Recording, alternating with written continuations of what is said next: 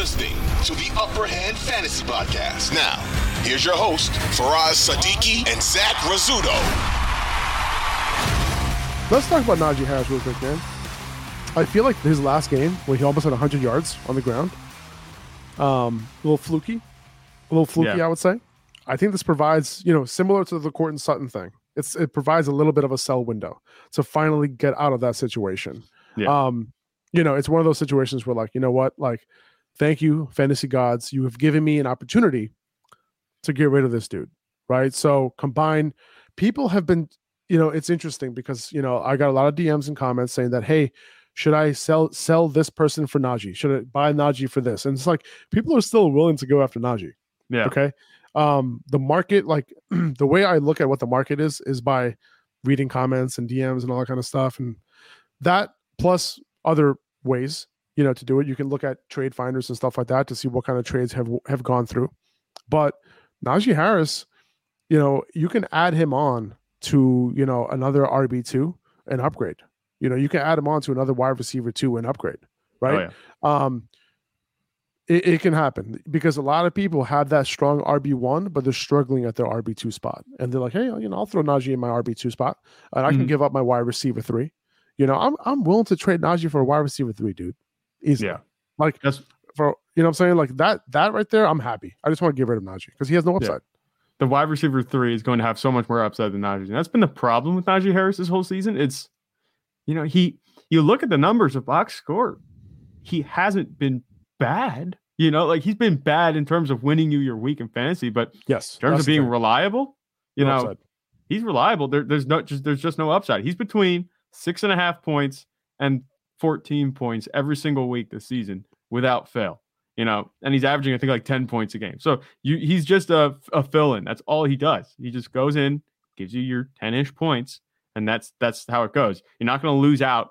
You're not going to put up a donut, but you're not going to be winning your league with him. You're just going to be filling the roster spot that you need to fill. That's a problem, Najee Harris. Like we know that we saw what he could be last season. It's just not that way this season. Obviously, this, the offense is a little bit, it's a, it's a lot worse. But you know, Najee Harris, it's not that he doesn't have value. It's one thing if he doesn't have upside, but he has a floor.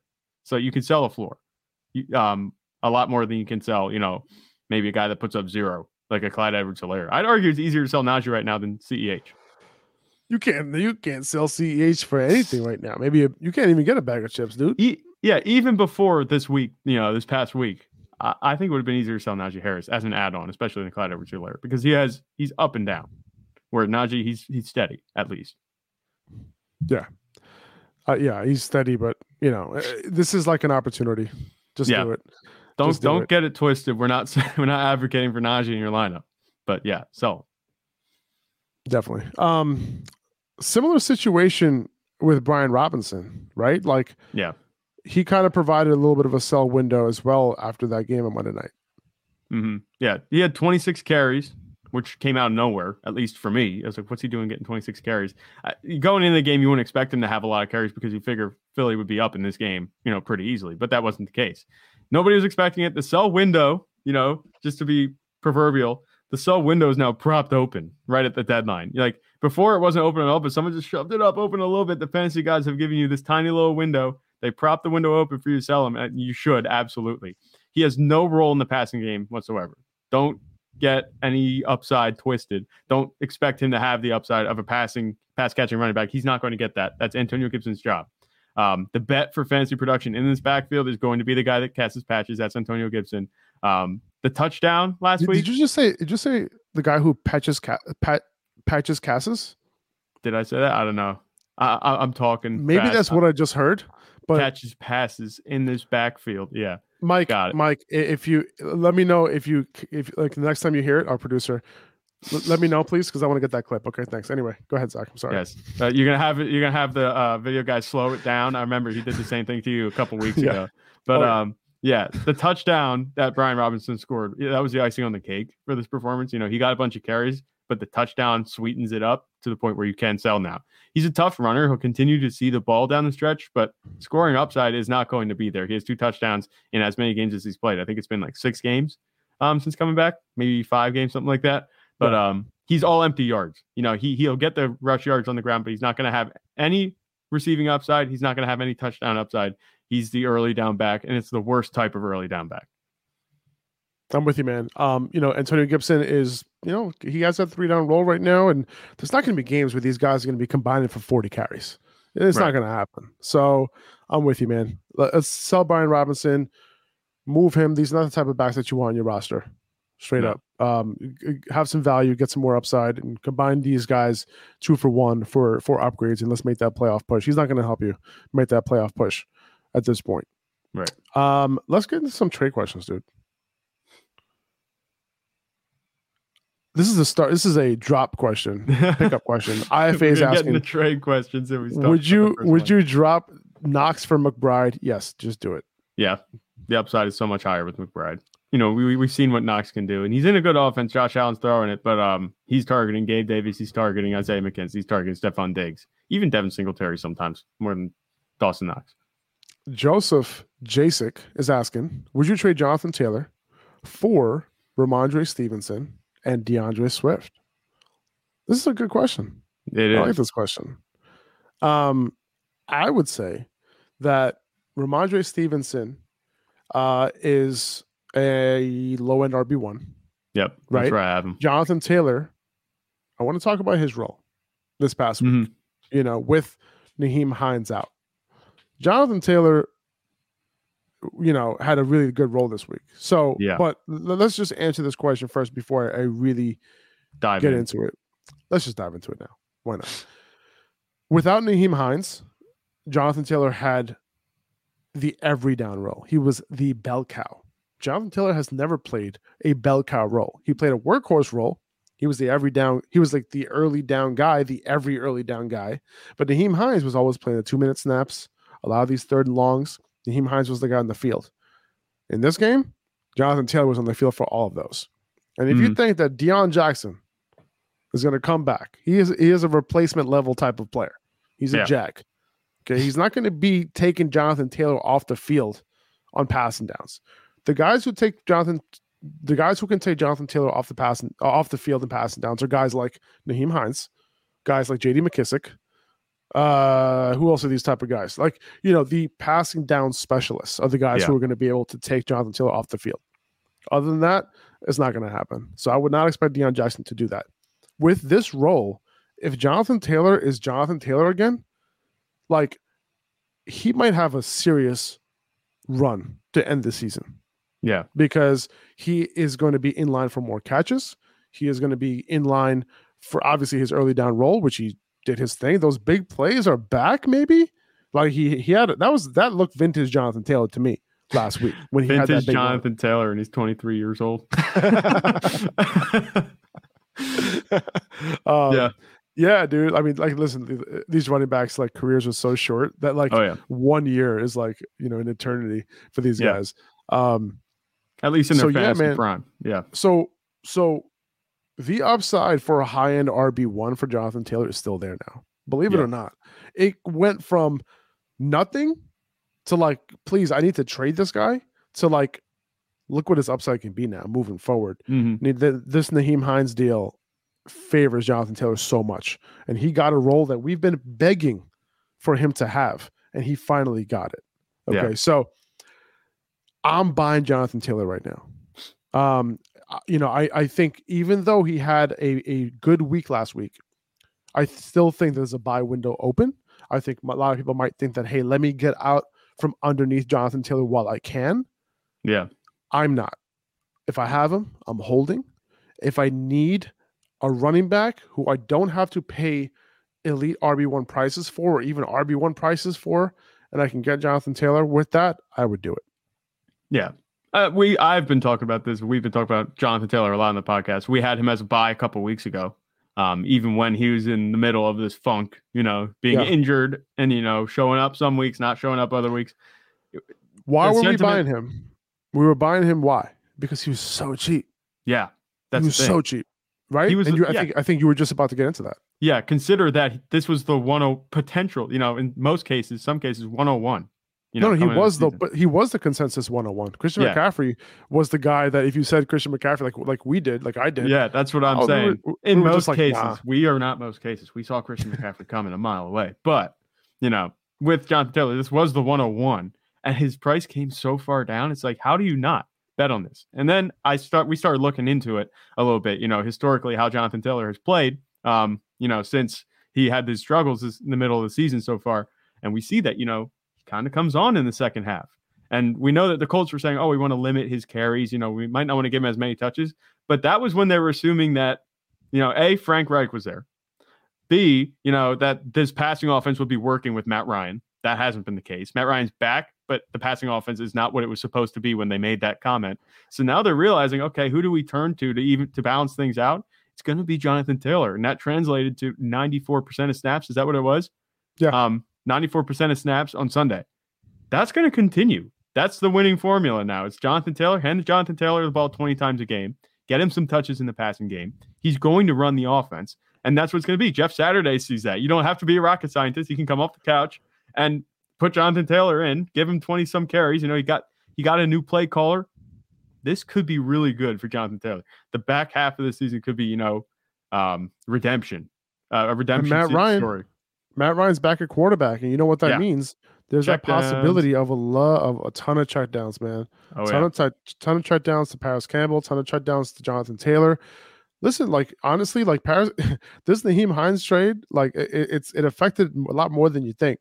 And you know, this is going to be pretty good for Jonathan Taylor moving forward. He gets an upgrade, not just because the fact that he had a great game last week, but because Nyheim Hines just isn't in town and vacated a very, very important role uh, for for Jonathan Taylor. Yeah. Uh, okay, let's go back to Joseph's question, huh? He's sitting over here like, dude, would you do this or not? Yeah, he's sitting there Uh, with the trade that he has. He has his finger like this, and he's hovering over the button to hit send, just to make sure. Oh man. Uh, so so I'm okay with this deal. Like, l- let's say Jonathan Taylor was your RB one, and you have nobody else. Like Yeah. you have no other running backs, and you know you're you might have a couple more wins than those other guys. Maybe your second, third place. You can maybe afford for DeAndre Swift not to have another good game or two. But if DeAndre Swift ever ends up playing like 50% of snaps, 60% of snaps, even, like you got yourself a, a really solid one two punch with Rhamondre and DeAndre Swift. The upside of DeAndre Swift, we know is RB1. You could have two RB1s in Rhamondre and DeAndre Swift. So if you want to, this is a very risky move, in my opinion. Yeah, However, you know, Jonathan Taylor, you know, is he as risky? I don't know. Will he can he re-injure the ankle? Maybe he looks healthy to me. You know, that week off seemed like it was pretty good for Jonathan Taylor. That was a good move. Um, that they sat him that week, Yeah. despite him practicing a little bit. But I'm okay with this if you desperately need that RB two. Um, would I do this in a vacuum?